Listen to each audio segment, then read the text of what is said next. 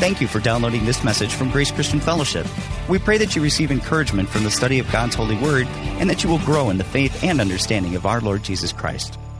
You know, I, I've, I've over the years, I'll joke about being a Sussler. I'm, I am Jim Sussler, the son of Frank Sussler and daughter, or son of daughter, son of Pat Sussler, right? And I've got siblings, Joe Sussler, Jackie Sussler, and Josie Sussler. And now they've, the two of them have married, and they've taken on Jackie Renner and Josie Schultz, but there's still a Sussler vein.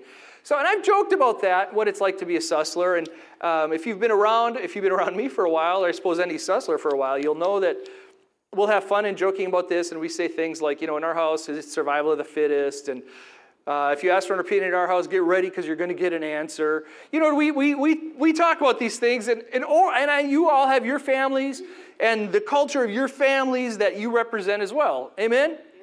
And you say, whatever that last name was, and maybe you've changed your last name over the years, but I am sure that you still represent the family that you were born to and, or, you, or you grew with or whatever, and the, who you married, you've taken on that culture. So, family identity and family culture, and it goes back a lot of times we, we identify by the name. I can tell you very much of the Fantry family. Mike Fantry, who just did the announcements here a few minutes ago, one of the pastors here, I've been around the Fantrys. I, I can tell you very much of the Fantry culture. I've got it. I've been around it for years and years and years. And Mike hasn't changed at all in this. And his siblings haven't changed. They still have Fantry culture. Some of your families I've known for the years, and I can do a pretty good job, Jason Pascal, sitting back there. I can tell you, I can tell all, of, of, all of you here, if we had time, I could tell you about Jason's culture with he and his mom. And now I have a pretty good sense of the culture that he's got with his wife. They've been married for some time. And I could tell you a bit about the Holdman family culture and a bit about, I could go on and on. As we get to know you and you get to know me, we can tell about cultures. You with me? The family aspect and the family name.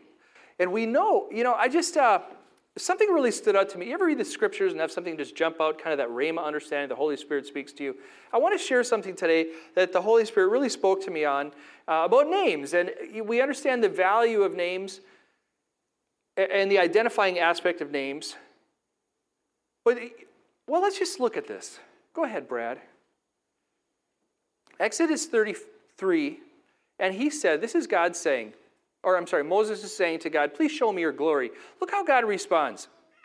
Then he said, I will make all my goodness pass before you, and I will proclaim the name of the Lord before you. I will be gracious to whom I will be gracious, and I will have compassion on whom I will have compassion. The name. It's a big deal what God said. Moses says, Show me your glory. God says, I'll make my name go. There you go, my name. God's name's a big deal. Another, the very next chapter, there's a, we've got this other event here. And now the Lord described or descended in the cloud and stood with him there and proclaimed the name of the Lord. Look how he proclaims it. The Lord passed before him and proclaimed, The Lord, the Lord God, merciful and gracious, long suffering, abounding in goodness and truth, keeping mercy for thousands, forgiving iniquity and transgression and sin, and by no means clearing the guilty. What a wonderful name embodies all of these things of God. When Moses says, Show me your glory, he's seeing so much more. We're learning about the name through the description. Now, I'm, I'm being a little fast and loose with what we're talking about here, but I think we understand the concept of what I'm saying. A name can be representative. You follow me? A name can be representative. We come on, uh, we know in the New Covenant, we're connected to the name as believers. There's a, there's a representation. Sometimes, this is a funny thing to me. There are some groups out there that teach the name of God is uh, Yahweh. You know what I'm talking about? Anybody heard this before? They say Yahweh. His name is Yahweh, and we've got to say Yahweh in the scriptures, and we got to, that's wrong. We could spend a lot of time just talking about that. That's crazy talk. And, uh, and the, I just want to encourage you, his name, we, we can't even pronounce his name. You know, we serve a God that we can't even say his name. If we ever forget how finite we are and how infinite we is, all we have, all we have to do, uh, we are, by the way, not we is. All we have to do is think about, wow, we follow a God, we can't pronounce his name. Um, isn't that something? I don't think anybody here will have trouble saying my name, Jim. I'm not so amazing, regardless of what I think. Right? Sometimes I say stuff and I'm thinking, it's either really stupid or I just need to give you a second to get it. I don't know. I, am not sure. But we serve a God, we can't say his name. And I, you know, I'm walking a fine line when I say, you know, we see the name of God. We don't see the name of God, but we understand that sometimes as we get to know, there's an identity associated with the name. And we have a sense of who God is. And I don't want to lose that. So we come and we serve the Lord and we say, You are our God, we are your people, and your name we're going to, rep- we're good, we're going to represent. And he gives us, he tells us in the Ten Commandments don't take the name in vain, don't misuse the name. This wonderful name and what it represents. It's not saying, oh my God, which can be a misrepresentation also. But it's so much more than that. His name isn't God. That's just what we call him because we don't know what else to call him. We can call him Lord. We can call him the One. We can say we're part of the way. That's what the first believers used to call themselves. They weren't a church. They were in the new covenant. A lot of times we see old historical findings where they identified to themselves as the way. We can say he's the way. But we can't misrepresent that name. All of these good attributes and more, what, what Jesus brings, we can't misrepresent them. Are you with me? Now, in the Sussler clan, there's name, I can rip, misrepresent the Sussler name. If I ever turn out to be a pansy, you'll know I've misrepresented the Sussler name. if you ever see me being, oh, I don't know, I don't know, then I will guarantee there's going to be a group of Susslers over to the side somewhere going, What's wrong with him? He's ruining our family name. And that's true, by the way, if you don't know that about Susslers. I'm telling you. Is that true? Sister Jackie, is that true? Yeah. Dad, would you be concerned? He just said a little bit. Yeah. It's true. So I can misrepresent the name. It, and this is just as a sus. It, you know, we have this sense of, as a believer, there's so much to being connected to the name. And I'm saying this, you understand, I'm talking about the identity of this, the identity of it, not a, not a harsh, literal, you know, but the identity of what it is to be a believer, the identity of what it is to follow Jesus. We can't misrepresent that. And we have such a wonderful identity. Go ahead, Brad. For example, excuse me, this means that anyone who belongs to Christ has become a new person. Well, gee, that's a nice identity. But you are not like that, for you are a chosen people. You are not. You are royal priests, a holy nation, God's very own possession. Gee, that's a really wonderful identity. Or because he, because as he is, uh, so also are we in the world as he is. Whoa, that's a wonderful identity. You see what I'm talking about here? We don't want to misrepresent this. John 15. No, I no longer I call you servants, for a servant does not know what his master is doing, but instead I've called you friends. That's a mic drop statement. We're friends. There's an identity. This is good stuff. Anybody think this is bad? We don't want to misrepresent this, and we don't want to take the name in vain. You with me? Okay. Now, here we have to do a little bit of a shift for a minute. Why is it, if we have such a wonderful identity and we have such a wonderful name that we're connected to and this, this identity in the name, why is it that so many believers are not bold? I think that's a good question. When it comes to faith, have you ever seen believers turn into wallflowers? You know what I'm talking about? Oh, yeah, I go to church too. You know what I'm talking about, don't you, Mike Fantry? I'm just having fun. I'm not picking on Mike. I don't know why. It's so fascinating to me. Sometimes when it comes to, we have this great identity. Who can be against us? Who can be against us? We serve a God, we can't pronounce his name. We're, we're connected to that identity. Who can stop us? So I want to just step aside and I want to share a couple personal stories that I've never shared. I can't imagine that I'll ever share from the pulpit again. And I'll tell you why. There's stories of me in high school, and sometimes uh, it's going to make me sound like I'm a certain kind of guy. I'm not. but I want to give God credit for a couple of things that happened, and I'm going to make this about us today. So just stay with me, okay? But I want to share. I want to share these, and I really do want to give God credit because I know He did this stuff in my life.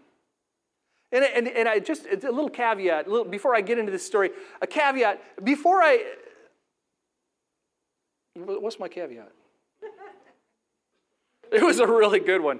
Oh, I got it, I remember. I remember.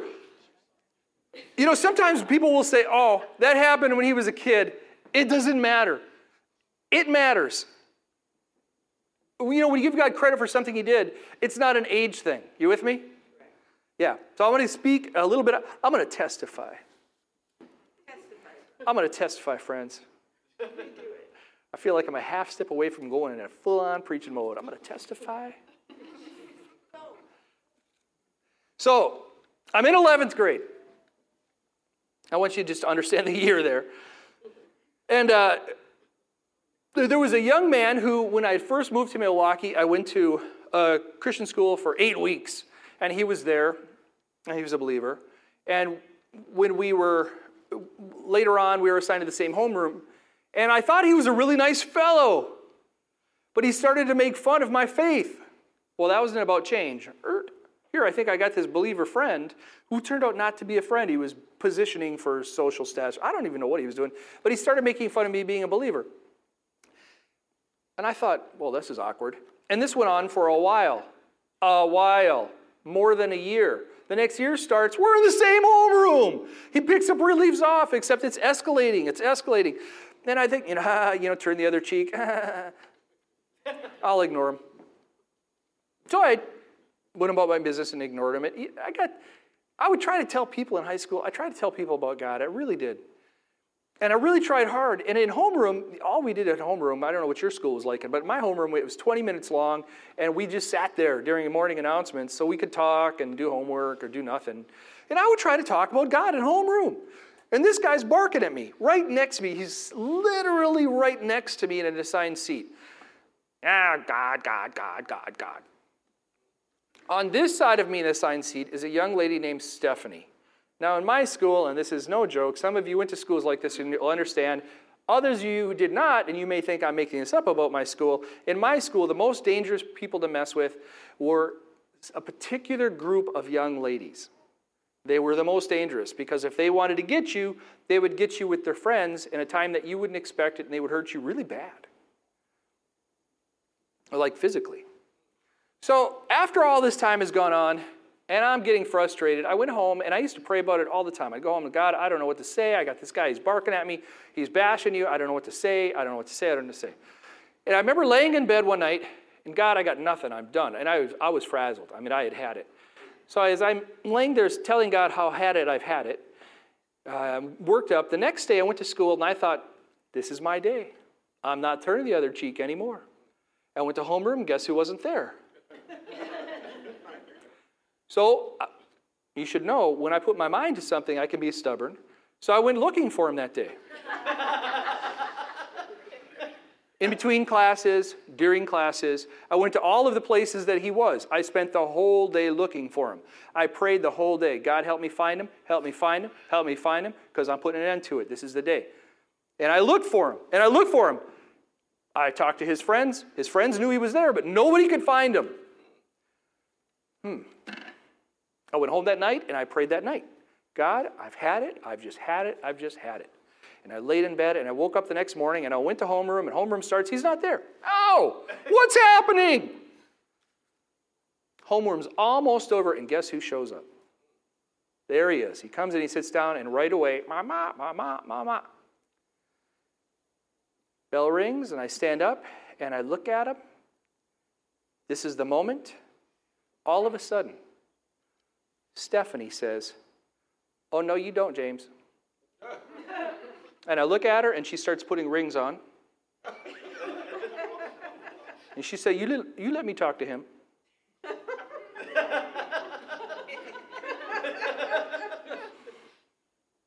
Bye, Brian. Thanks, Stephanie. And I left. Guess who never said another word to me? I just left him right there at the end of the homeroom. Stephanie's like, mm, oh, no, you don't. I would send her Christmas cards. I am convinced God took care of business. I'm convinced. I'm going to share one other story. I was driving, I had the opportunity, I was very fortunate to go to summer school. and uh, enjoy that topic that so many of you love geometry. And, uh, you know, in summer school, you just, you, I was driving a car and I, I picked up some kids in the neighborhood. They, we were all very good students, my whole carload, enjoying our summer school experience. And I remember driving to summer school one day, and it was, uh, I wasn't very familiar with it. It wasn't my natural school. I had to do it, go to a different high school for summer school. And I'm driving, and I've got kids in the car, and I, again, I don't know them very well, and we're just. And as I'm looking in my rearview mirror, I realize that there's a car following me. And it's a uh, really old middle aged man, you know. At the time, I thought that was really old. And he was following me in the car, and he's really mad at me. I think, wow, what's his problem? The other people in my car, yeah, what's his problem? Yeah, yeah. So as I'm getting closer to summer school, I realize he's been following me the whole way. I'm like, I don't know what the guy's problem is. And the, these two in my car, and I had, guess what? You should know, I forgot a big part of the story here. I had been witnessing to them all during summer school rides. And I've been trying to tell them and invite them to church and tell them about God. So now I've got this car following me. And what kind of, what do I want to pick? Do I want to be skull cracking and yell at the guy? Or do I just want to ignore it? I'm going to ignore it. So I'm driving on the road, realizing he's following me. I've got these people in my car wondering what I'm going to do. I don't know what to do. God, I don't know what to do. So I start driving. I thought, well, let's make sure the guy's following me. And I start to drive this long way around the block and do a whole big circle. Guess who's with me the whole big circle? then I realize there's another car behind him, and I'm thinking, well, that's really odd. Why is there another car behind him? Now we're like a convoy of cars snaking through a neighborhood. And we look probably ridiculous to anybody who's just watching this. Finally, we're close to this, this summer, summer school. And I'm thinking, well, I'm going to have to go in. We all got to get in. And the other people in my car are barking at me because they've got to go to class. And uh, so I've got to figure out how to get into summer school. now, God, I don't know what to do. And I'm thinking this in my head. I'm not shouting out, hey, God, I don't know what to do. There's a strange man, and now there's a convoy of strange people. but I don't know what to do, and I've been working so hard to be a testimony. What do you do? I pipe bombed him. No, no. I thought, that's it. I've had enough. So I pull over right in the road. I just stop in the road. And he stops right behind me. All of a sudden, this third car goes right around in between our cars. I think I got extra trouble here, and I'm looking in, the, in there, and there's a guy driving the car, him and a buddy who I've never seen before, but the driver was somebody I was in ninth grade with years earlier. I don't even hardly know the guy. He saw what was happening. So this middle-aged guy, he gets out of the car like he's going to come come give it to me. And this other car with this guy who I didn't even hardly know, a little bit of a street tough, if you know what I'm talking about. you know, the kind of people who earn the opportunity to go to summer school. he gets out of the car and runs straight. Him and his buddy run straight at the driver who was following me. Don't you forget it, old man. So I got back in my car and drove off. Two times. I'm trying to do right by God two times. When I, I thought I had nothing more, He took care of business. Now I think, I don't know why those other people did what they did. I don't know. But I tell you what, God stands out, God watches out for His own. He watches out for His own. I think about boldness. We're attached to this identity. God is not going to say, this is the identity, but I'm too afraid to have your back. Now, those are extreme teenage circumstances, those stories. But in our life, we see such, we have such, he's a God of power.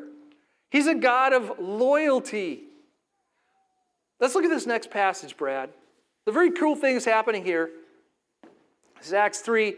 Peter said, Peter and John, they walk by this guy who's been lame for years and years and years and outside the temple. And, and Peter said, I don't have any silver or gold for you, but I'll give you what I have in the name, in the name, look at that, in the name of Jesus Christ of the Nazarene. Get up and walk. Then Peter took the lame man by the right hand and helped him up, and he did, or as he did, the man's feet and ankles were instantly healed and strengthened. Whoa! Fabulous healing.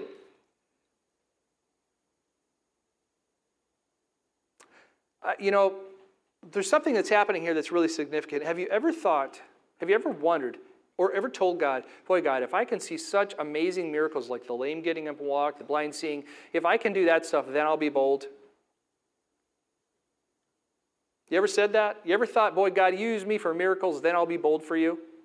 Or ever known anybody like that? If you if you use that person, if you know, if you use me or if you use that person, then they'll be bold for you. But in this case, they were bold and then they were used. It's not the miracles that make us bold, amen? It's not the great things that make us bold, but it's our faith in the great name. It's, the faith, it's our faith in who He is that makes us bold. So the next day, the council of the rulers and elders and the teachers of the religious law met in Jerusalem. They had a big problem because these two guys had been preaching, and that day, 5,000 people came to faith. They, the, that day that Peter said, Get up and walk, 5,000 people knew that this guy was lame, and they listened to the preaching of, of, of, them, and they, they got saved that day. So the next day, the council, the rulers and elders and teachers of religious law met in Jerusalem with this big problem. Uh, Annas the high priest was there along with uh, Caiaphas and John, Alexander, and other relatives of the high priest. Oh, high priest and a family affair. They brought in the two disciples, Peter and John, demanded, By what power or in whose name have you done this? Excuse me. They want to know what's happening. They want to know. And then they knew, they even knew then. In whose name are you doing this? Why, why, how is this possible? We read on. Acts 4, a little later on, by the way, they answer and then they get released. Peter and John get released after that big discussion they had with Caiaphas and his group. And they go back to the believers, and there's a prayer, an epic prayer going on, a very wonderful prayer. And this is the middle of the prayer here. In fact, while they're praying, they're saying, In fact, this has happened here in the very city. For Herod Antipas and Pontius Pilate the governor, the Gentiles, and the people of Israel were all united against Jesus, your holy servant, whom you anointed. But everything they did was determined beforehand according to your will. And now, O Lord, hear, these, hear their threats. They want him to stop witnessing and give us, your servants, great boldness in preaching your word. You know what's funny as I'm reading this? I'm thinking, what do you mean? They're asking for great boldness. They just had great boldness. They just did a miracle. 5,000 people come to, get, come to faith that day. And what do they do? They ask for boldness. Just because we're bold once doesn't mean we're going to be bold again. Have you been bold in your life and then timid after that? With our faith, it's, it's a mindset. Oh, yeah, in my family, we're supposed to be bold for Him. In my family, in the Sussler family, we're not supposed to be wallflowers. But these guys are, I can't stop being bold. Help us be bold. So, stretch out, uh, where do we leave off here? Your servant's great boldness in preaching your word. Stretch out your hand with healing power. May miraculous signs and wonders be done through the name of your holy servant Jesus. This is after this prayer, the meeting place shook, and they were all filled with the Holy Spirit. Then they preached the word of God with boldness. Well, I thought they were bold before. I can't imagine what that group was like. We are connected to this name. We can be bold. We're to be bold for our faith.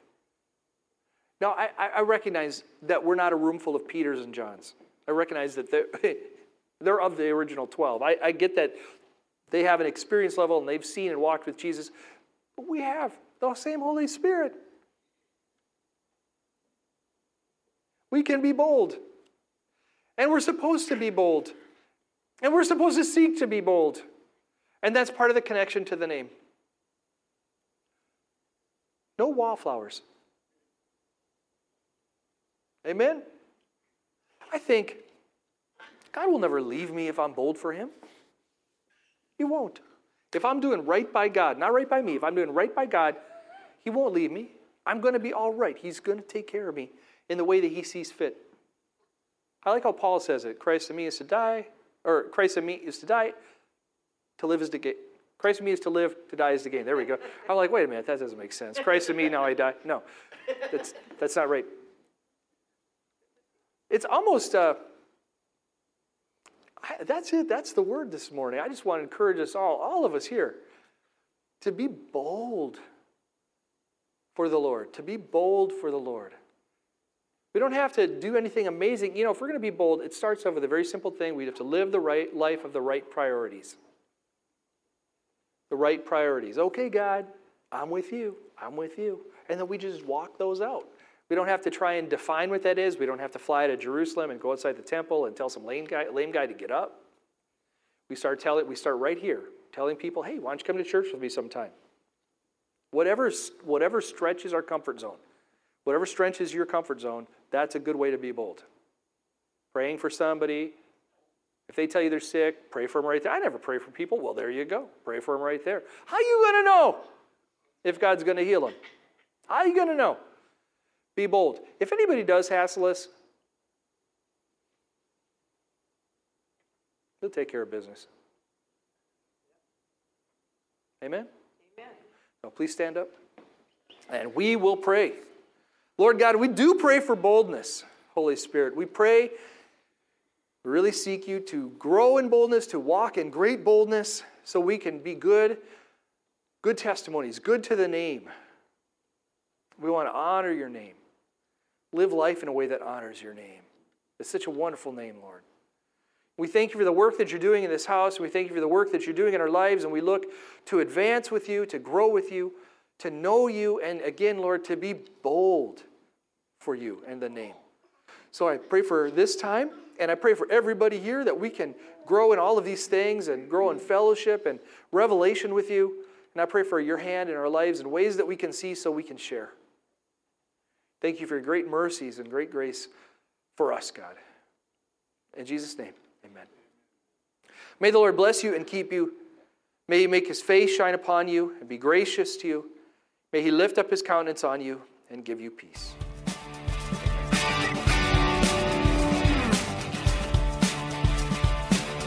Thank you again for downloading and listening to this message from Grace Christian Fellowship. We are located in Milwaukee, Wisconsin, and if you are looking for a church to call home or would like to visit us for one of our services, please visit our site at gracecf.us for our location and service times.